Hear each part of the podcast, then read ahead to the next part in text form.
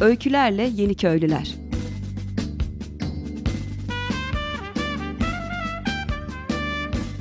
Türkiye'den ve dünyadan kırsala dönüşün öncüleri.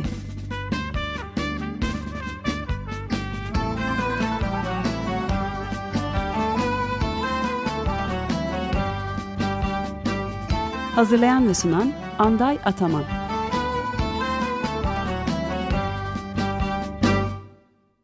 Sevgili Açık Radyo dinleyicileri merhaba. Ee, bu haftaki e, konuğumuz stüdyoda e, sevgili Çelik Eren Gezgin. Açık Radyo dinleyicilerinin e, çoğunun aslında e, yakından tanıdığı, bildiği projeleriyle ve e, eski e, konukluklarıyla bildiği bir e, e, kişilik. Fakat e, bugün biraz farklı bir şeyi konuşmak istiyorum ben Çelik abiyle. E, o da Türkiye'nin en eski e, yeni köylülerinden. E, 81-82 diye hesapladığımızda. Evet, 35 senedir e, şeyde köyde kırsalda yaşamış. E, çocuklarını orada okula yollamış, büyütmüş. E, bir deneyimi var. Bugün e, daha çok oradan başlayarak Çelik abinin diğer devam eden projelerini e, güncellemek neler e, yapıyor onları öğrenmek istiyoruz. Evet Çelik abi rica etsem e, sizi tanımayan belki Açık Radyo dinleyicilerine kendinizi önce bir tanıtarak Tabii. başlayabilir miyiz? Rica etsen de etmesen de söyleyeceğim zaten. ben bunu her yerde anlatıyorum. Hani örnek olsun, müspet örnek olsun diye. E bizim tabii bu başlangıç itibariyle İstanbul'dan biz canımızı kurtardık diye ifade ediyorum. Çünkü hakikaten e, 1980 yılında hayatımın yarısının yolda geçtiğini fark etmiştim en azından. O zaman ben mimarım. Bir kere onu hani belki hatırlayanlar şey yapar ama büro Taksim'de ben Ihlamur'da oturuyorum. Atölye 4. Levent'te, kayınpeder Pendik'te. Sadece bunların arasında tur atsam hatta bazen gayet net hatırlarım. Ben de o zaman GPS falan yok bir aklımda bir yere takıldıysa eyvah ben köprüden karşıya geç, geçiyorum galiba diye fark edip geri dönme savaşına girerdim. Tam bir rezalet. İşin biri Celaliye'de tamam bitti. Hanım benden daha deliydi. Allah rahmet eylesin 6 ay önce. Onu başka bir dünyaya teslim ettik. Öyle diyorum ben. Ee, gidelim mi gidelim. Gittik. Bursa'nın tadına baktık. Hemen atölyeyi taşıdım derken e, bir gün bizim nakliye işlerimizi yapan bir e, Skodacı vardı. Ya dedik sen şu civar köyleri bize göstersene. Atlayın Skoda'ya dolaşalım dedi. Bayağı bir dolaştık. Geldi dedi ki burası da benim köy. Ah şimdi İstanbullu gözüyle karşıda üniversite. Bursa ne? 18 kilometre taş çatlası. İzmir yolu bir, bir buçuk kilometre önünden geçiyor. Yani İstanbullu gözünde cennet. Çok güzel. Dedik çok sevdik biz burasını. Satılık yer var mı? E vardır dedi. İşte bir Vahit amca var dedi. Hemen soralım. Hemen aklına gelen o. Bir yer gördük. Çok beğendik. Bir dokuz dönüm bir yer işte. Allah nasıl yaşamayı nasip etti orada. Köyün dışında ama ha. Biz deliyiz ya yani köyün içinde olsun falan diye aramıyoruz. Vahit amca geldi. Tamam dedi iyi de hoş da ben satmıyorum dedi. Ama biz öyle bir e, beğenmişiz ki. Hay Allah may Allah derken aklıma ne geldi biliyor musunuz? İcar diye bir şey vardır. Köylüler ha, bilir. Kira. Ha, kiralarsın da ne yaparsın? Domates biber eklersin kardeşim. Vahit amca kiralar mısın dedim. Şimdi beni bizim Hı. Skodacı Abi sen deli misin diyor. Ne yapacaksın? Domates mi ekeceksin? Yok oğlum yaşayacağım. Abi kiralık yerde yaşanır mı diyor. yani belki bu ilk örnektir. Kardeşim sevdik dedik. Sana ne? Kiralayacağız. Ve biz kiraladık. İki sene sonra tabi orada neler yaptık ayrı mesele anlatacağım. İki sene sonra amcamın para ihtiyacı olduğu için geldi karşımıza. Satıyorum. Amca dedik şimdi para bitti. Taksit yapacaksın. o gün vardı. Tam bir maceradır. Ama o arada su yok. Elektrik yok taşındığımız yerde. Çıplak tarla. Benim sevgili eşimin kahvaltısı yatağına gelmiş bir aile yapısından geliyor. Ucu saraya dayanır. Ama orada has köylü oldu. Köy çeşmesinden su taşıyarak başladı. Oradaki su taşımasının da köye katkısı nedir biliyor musun? Geliyor bize bir yaşlı teyze. Afet Hanım şuraya bir yazı versene neymiş onun markasını neyin? İşte bizim gelin de su doldururken sen çok güzel kokuyormuşsun. Neymiş o? Ona da alıverelim. Bak etkileşim başladı. başladı. Ama gözü aldığın takdirde. Hı. E derken su çıkardık çünkü zaten cennet. iki metre aşağıda su varmış. 66 metreden içme suyumuz geliyordu yahu bildur gibi su. Yani cennetin üstünde oturuyorsun farkında değilsin. Hı. Derken komşudan elektrik almıştık. İşte elektrik geldi falan filan. Sonradan kendimiz acık bir üretelim üretelim. Bir evrim geçiriyorsun. Tabii başlangıçtaki köylünün bize bakışını özetlemem lazım. 80'li yıllar okumuş karı koca. Köyde kız çocuğun okula gitmesi bile düşünülmüyor çünkü kötü yola düşermiş diye böyle bir köy. Bursa'da bile. Ya Bursa'nın 18 kilometre üniversitenin karşısında olan bir ova köyünden bahsediyorum. Anlayışa bakar mısın sen? Kız çocuğu Hı. okumamalı zaten canım. Aman tanrım. Bizim için e, formül bulmuşlar. Yani bizi analiz etmişler. Kesin bunlar kanun kaçağı. Bizim köye saklanmaya geldiler. Böyle bir ortamda bunu göze almak tam, tam çılgınlıktı. Bizim akrabalarımız gelip gördüğü zaman vah vah vah. Bunlar deliydi zaten. Çocuklar ziyan olacak be. Onları yapmayın bize tavsiyeler. Ya çocukları ziyan etmeyin Allah aşkına yani. Onlar acıyorlar ha. Biz de kaybettik falan diye görüyorlar da. E bizim çocuklar ertesi sene okula başladı. Köyde. Tabii kanaat köyde tabii köy okulunda var mı? Hı hı. Kanaat değişmeye başladı. Ya bu kadın hiç kötü bir kadın değilmiş. Bak geldi sobayı bile yakıyor. Hatta diyor ki bize ulan utanmıyor musunuz? Sobayı analar yakar. Çocuklara ne yaktırıyorsunuz? bu okulun haline pislik götürüyor. Hadi bakalım haftada bir temiz. Ben mi temizlemeye başlayacağım diyor. Evet. Öyle başladı benim eşim. Onlar da bu sefer nöbetleşi okulu silip süpürmeye başladılar. Yani çocuklar okula terkti onlar için. Anladın mı? Yani Evet. mecburiyet falan Evet. gibi de aslında. Ama Evet. hiç olmazsa onlar tarlada çalışsa daha verimli diye düşünüyor. Derken okul hayatında resim ve müzik derslerine benim hanım da üstlendi mi sana? O da bir seramik sanatçısıydı zaten. hı. Ya bunlara hani böyle bir öğretmen zaten yok. 70 kişi var ama 5 sınıf bir arada okuyor. Hiç olmazsa bunları böyle eğitelim. Ve eşimin okul macerası yani bir romanlıktır. Mesela müzik dersi veriyor. Herkes birlikte katkıda bulunuyor. Dönüşümlü olarak herkes orkestra şefi. Yok öyle sen ondan ben bundan. Orkestra şefi derin lafa bak yani. Biri e, masaya vuruyor bir tanesi kapıya vuruyor falan. Çıkan seslerden bir orkestra oluşuyor. Ve bu orkestra köy meydanında konser veriyor. Allah'ım ne konser o. Ama çocuklar nasıl mutlu. İnanamazsın. Resim dersinin de özetleyeyim ne olduğunu. Herkese sen kahramansın, sen ressamsın zaten ya. Sen doğa, doğa, doğa seni böyle yaratmış. İçinden geldiği gibi yap. Klasik okullardaki resim dersini çok iyi bilirim. Ne bileyim işte e, kış resminde sen bir çiçek açmış ağaç yaparsan dayak yersin abi. Çünkü kışın ağaç çiçek açmaz. Hemen azar Evet. işitirsin. Burada her şey serbest. Küçük ressamlar oldu her birisi. Böyle bıraktığın zaman. Ve sonunda baktık ki bunlar kendilerine bulmuşlar yolunu gidiyorlar. Hı hı. Ben dedi bunlara not, not veremem. Not şart ya maalesef. Şöyle bir Öyle. formül buldu. Her sınıf kendi içinden 3 kişiyi 5 kişiyi seçecek. Niçin? Jüri olsun diye. Yani çocuk karar verecek. Bu Ahmet, Mehmet, Ayşe kendileri veriyorlar. resimden daha iyi anlıyor. Bunu kabul ediyorum bak. Tamam. Yargılama ve sonuç Hı hı. bu karar versin ya diyor. Sene sonunda ne çıktı biliyor musunuz? Yani matematik olarak bunun izahı yok. Bu kendi seçtikleri jürilerin verdiği notlar vallahi billahi ben de akademiden mezunuyum eşim de akademiden mezun. Yani şimdiki Hı hı. Mimar Sinan. Bizim birden beşe kadar verdiğimiz sıralamanın aynısı. Olmaz böyle bir şey. Çocuğa bıraktığın zaman o mantık muhteşem. Tamam diyor. Ve ben bilirim. Ve bildiğini ispat ediyor. Bizde Allah saklasın. Çocuk prensip olarak bir alt bilmez çocuk öğretmen öğretmek zor, zorunda olan birisidir. O da maalesef zorla öğretir. Öyle güzellikte de öğretmez. Acı tarafıdır bu. Her halise bu sefer benim kızım Allah'ın delisi zaten. Bütün okullarını birincilikte bir, girip çıktığı için artık şimdi işte 40 yaşına geldi. Baba affedersin ben ne inekmişim boşuna uğraşmışım diyor. Haksız değil. Onu o kendi seçti. Öyle oldu şöyle oldu. Sınıfın öğretmenlerinden bir tanesi oluverdi. Yani ikinci sınıftayken birinci sınıfın öğretmeni gibiydi. Öğretmeni. Hepsine elinden geleni yaptı. Ee, öğretmenler de onu kabullenmişlerdi.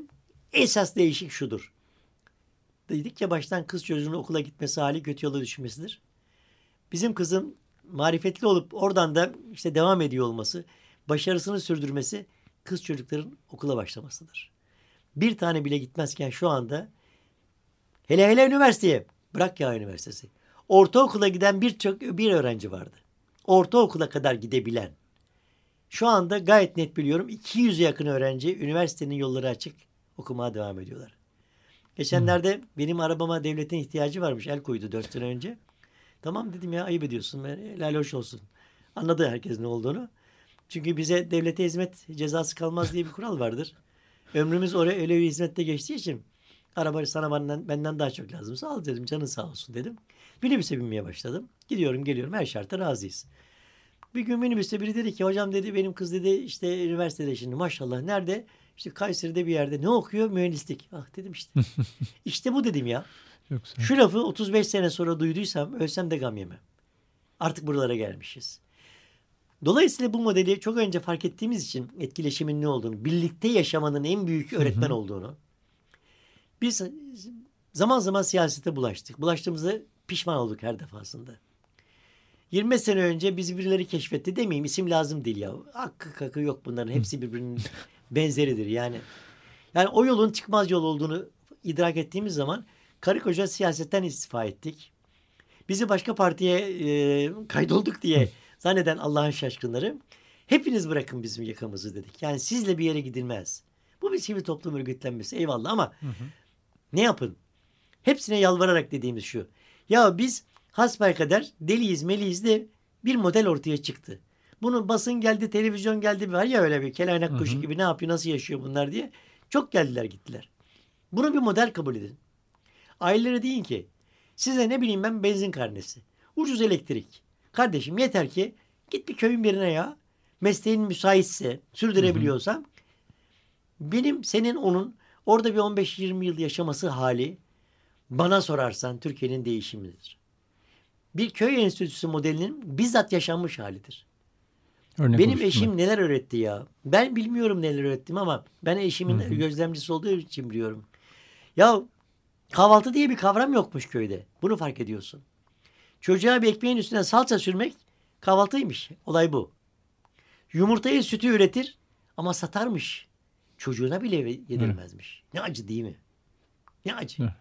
Ve köy çocukları yani özellikle işte okul arkadaşları bizim çocukların hala eşim öldüğü zaman gelip biz kahvaltı etmeyi Afet teyzeden, Afet anneden öğrendik demişlerdir.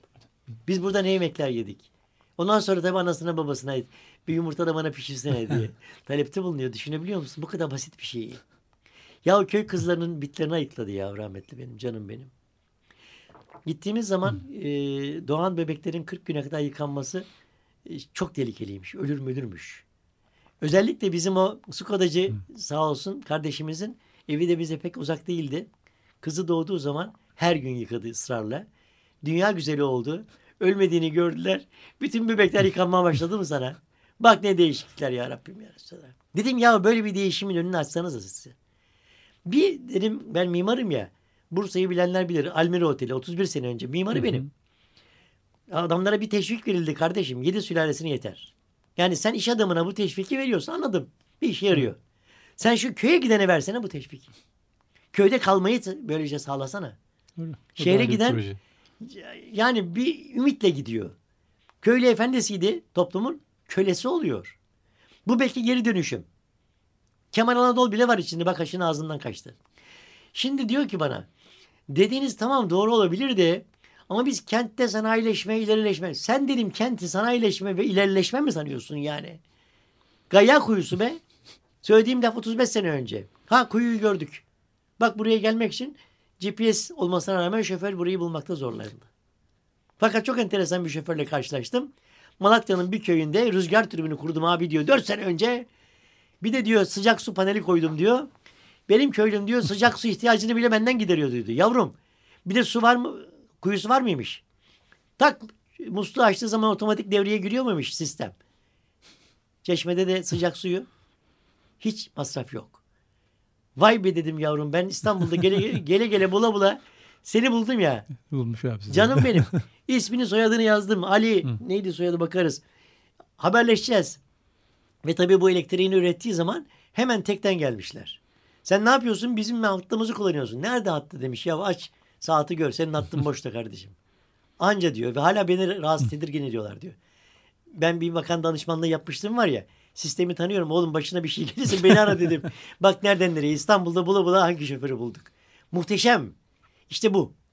O farklı bir şekilde becermiş, farklı bir şey yapmış ama orada yaşamanın sonuçlarını biz yaşadık çok şükür. Elhamdülillah. Ve eşim bana adres olarak yine Bursa'nın Trilye e, eski köyü yeni belediyesi ama şimdiki mahallesi. Hani ma- şeyleri ilçeleri mahalleye çevirdik ya iyi Çevirdiler, halt evet. ettik. Evet, herkes sihirli Ah. oldu. Hatta geçen orada muhtarla tanıştık. Yani iki aydır oradayız kızımla beraber. Çünkü sevgili eşim artık oraya şey yapalım. Hani Aha. küçültelim. Dokuz dönüm yer Tamam cennet oldu ama işte ikimiz de yetmişlik olduk. Hani haddimizi bilelim anlamında. Ondan sonra meğerse bana adres veriyormuş canım benim. Ee, orada yaşamaya başladık. Muhtarla dedi bir tanışayım. Dedim sayın muhtar ben Türkiye'nin her yerine ayağa yanmış kedi gibi gidiyorum. Anlatıyorum anlatıyorum. Ne anlatıyorum? İşte enerji ve ekoloji. Enerji tutturdum kafaya taktım. Enerji ekoloji. Bunları çözsek Türkiye kendine yetecek. Türkiye bağımsız ülke olacak. Şu anda değiliz. Dibine kadar bağımlıyız be. Savaşların nedeni enerji. Ben buna takmayı anlatıyorum. Ne kadar kolay. Dünya yapmış. Sistemi biliyorum. Yapalım yapalım. Kendi evimde yaşadım. Güneş kurutma fırınım. iki haftada kuruyan sebze iki günde kuruttu tertemiz. Bir güneş ocağı yaptım sevgili eşime. Güneş ocağı ne be? Çok basit. Cam cam. Bir camı kutunun üstüne koyuyorsun. Acık eğik dursun. Kutuda izolasyonlu olsun. Bir kapak yaptım işim arkaya. Eşim hayat, yani hayatının sonuna kadar var ya dedi işte bu en güzeli. Reçel yaptı, salça yaptı, yemek yaptı icabında. Nasıl yapıyor? Yazın 120 dereceyi görmüşüm. 120 evet. dereceyi gören bir makine mühendisi kardeşim ne yapıyor biliyor musun? Eğildi altına bakıyor. Ne bakıyorsun dedi. Hortum nerede hocam? Kablo nerede hocam? Ulan hiçbir şey yok. Bak yukarıya güneş var orada. Bu kadar basit. Sera etkisi. Bu kadar basittir. Ama biz ille bir yerden ve bedelli bir şeyi almaktan rahatız. Şu otu ye iyileşirsin diyorsun. Hayır bu ilacı alacağım parayla diyor. Hmm. Ama bu bedava. Bedava olunca da kıymeti yok. Yok o zaman ekonomik olarak ha. hareket oluşturmuyor. Tabii. ve mesela ekoloji tarafından benim e, benim köylüm buranın köylüsü. Beş tane otu zor sayıyor. Tamam mı? Ege on taneyi sayar. Bizim bahçede 70 tane otun adını ezbere biliyordu Afet'im benim. Hepsi bedavaydı. Güzellik kremi de var, antibiyotik de var. Değil mi? Doğru. Hastalığına, sağlığına, doyurmana bilmem ne her şey var. Ama bunlar bedava. Bedava olunca kıymeti kalmıyor. Bilmek Ve Türkiye lazım. bu yönden ben çok iyi biliyorum çünkü e, Tıbbi Bitkiler Bahçesi Afyon'da yaptım ben. Devlet projemdir hı hı. o. Türkiye meğerse sadece şu topraklar bütün Avrupa kadar flora, evet, bitki çeşidine sahipmiş. Tabii. Hı. Hayvan varlığı, fauna daha da fazla. Onda 70 bin, bizde 80 bin çeşit. Bazı bölgelerimiz var tek başına rekor sahibi. Evet. Ve o zaman e, o, o günün bakanı bana ne dedi biliyor musun? İsrail'in dedi bir yıllık dedi e, bu tıbbi bitkilerden kazancı 7 milyar dolar. Sayın Bakan bizimki 77 olur o zaman dedim. Bak bak bak kaynağa bak. Hiç kullanmıyoruz. Sadece İstanbul'da Zeytinburnu'nda vardı. O da bir doktor kardeşimin kahramanlığıdır. Tesadüfen de bakan onun akrabası olduğu için ikna etti. Yoksa umurlarında değil kimsenin. Ve o proje bitti. Kendi enerjisini üretiyor. Hani kendi enerjisini hı hı. üretme hikayesi var ya. Ve halka kapandı biliyor musun? Neredeyse. Neden? Çok net kardeşim. Halk oraya gelip de ana bin metrekare yer. Kendisini ısıtıyor, soğutuyor, aydınlatıyor, havalandırıyor. Doğalgaz kullanmıyor. Elektriğini üretiyor. Çok tehlikeli bir yer orası. kötü kötü örnek. Ben de böyle istiyorum demez mi? İşte bu. O yüzden önünü acık acık kapattılar. Ne projeler yaptım ben devlete? Aynı sebeplerden durdu. Yani hatta Bursa'ya bir Bursa Güneş Evi yaptım. Yani Güneş Evi de aynı Hı-hı. Diyarbakır Güneş Evi gibi. Hani bahsettik ya. Hı-hı. Diyarbakır Güneş Evi bugüne kadar yapılalı 8 yıl oldu. 60 bin öğrenciye eğitim 60 bin vermiş. öğrenci. Güzel bir şey ulaştı. İşte evet. bu. O zaman benden istediği zaman aşağı 4-5 sene önce Büyükşehir Belediye Başkanı Bursa ben de ona dedim ki bak orası bunu veriyorsa hani bu eri burası 1 milyon öğrenciye eğitim verir.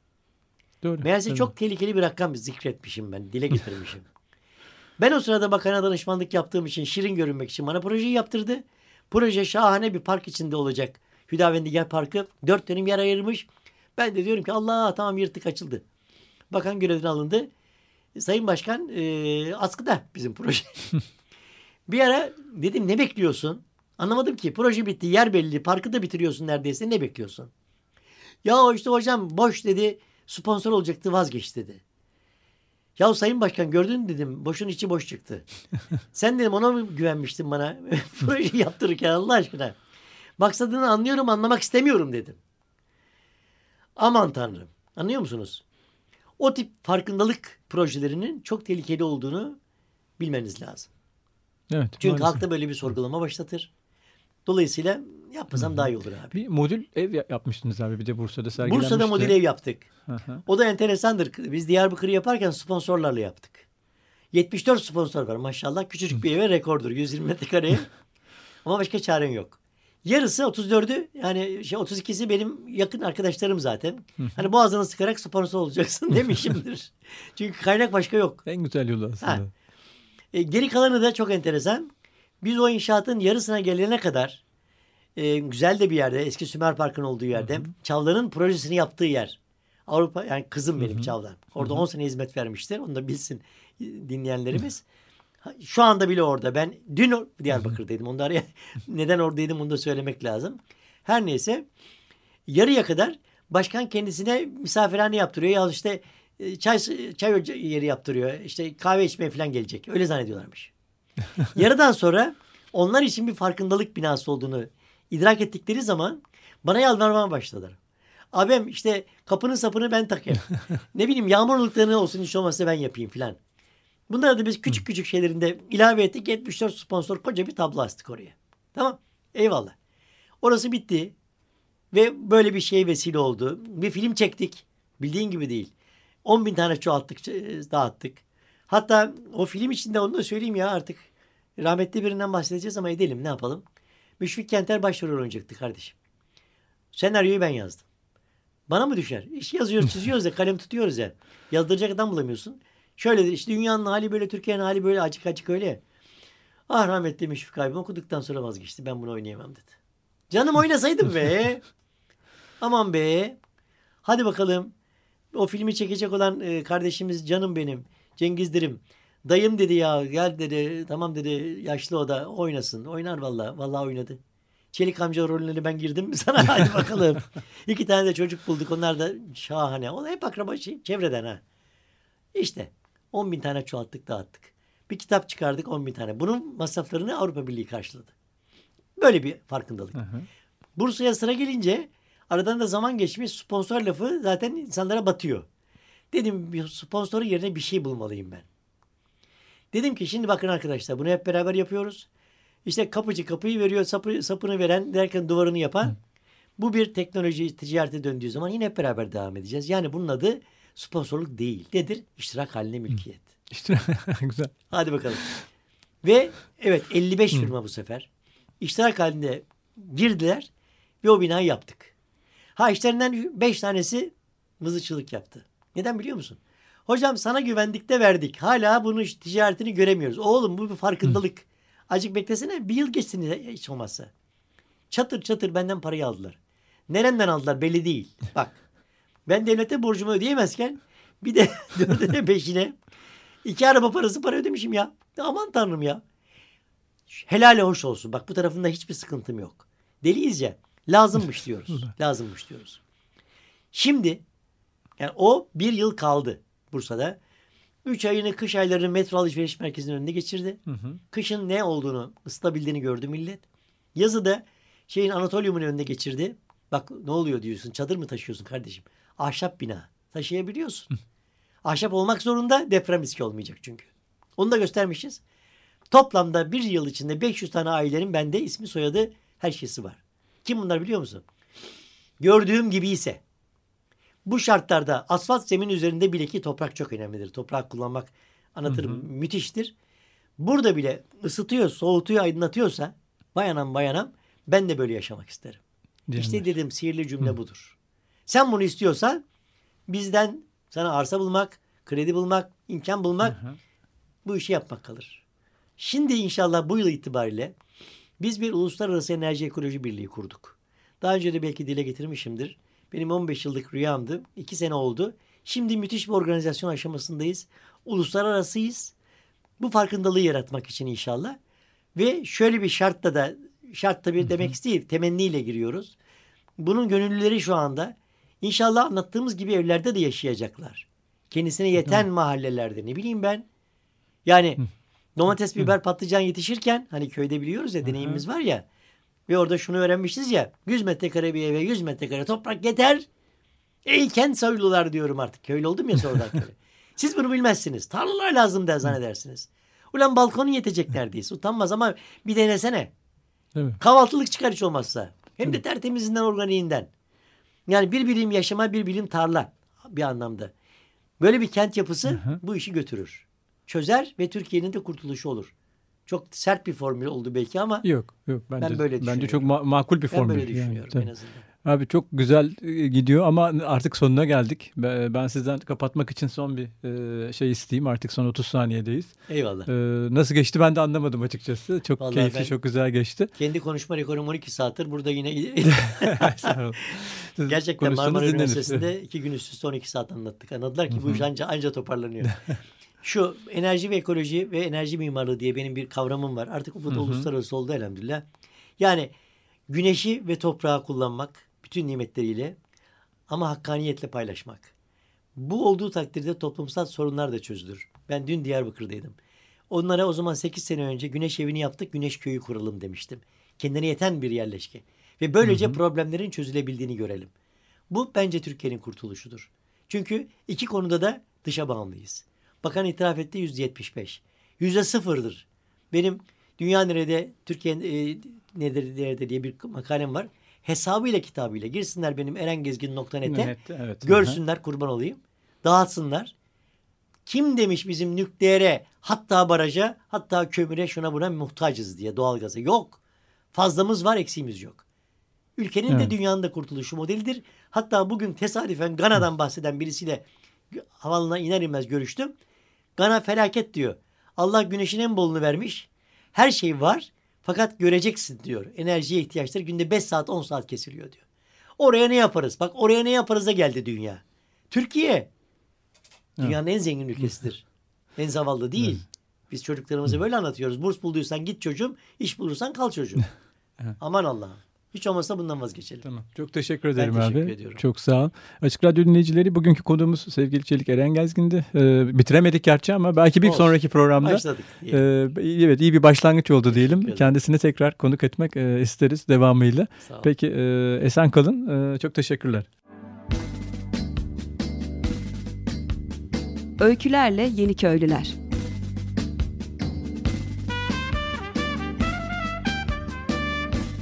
Türkiye'den ve dünyadan kırsala dönüşün öncüleri.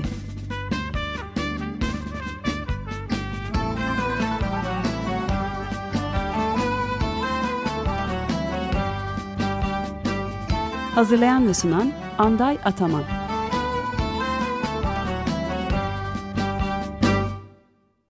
Açık Radyo program destekçisi olun bir veya daha fazla programa destek olmak için 212 alan koduyla 343 41 41.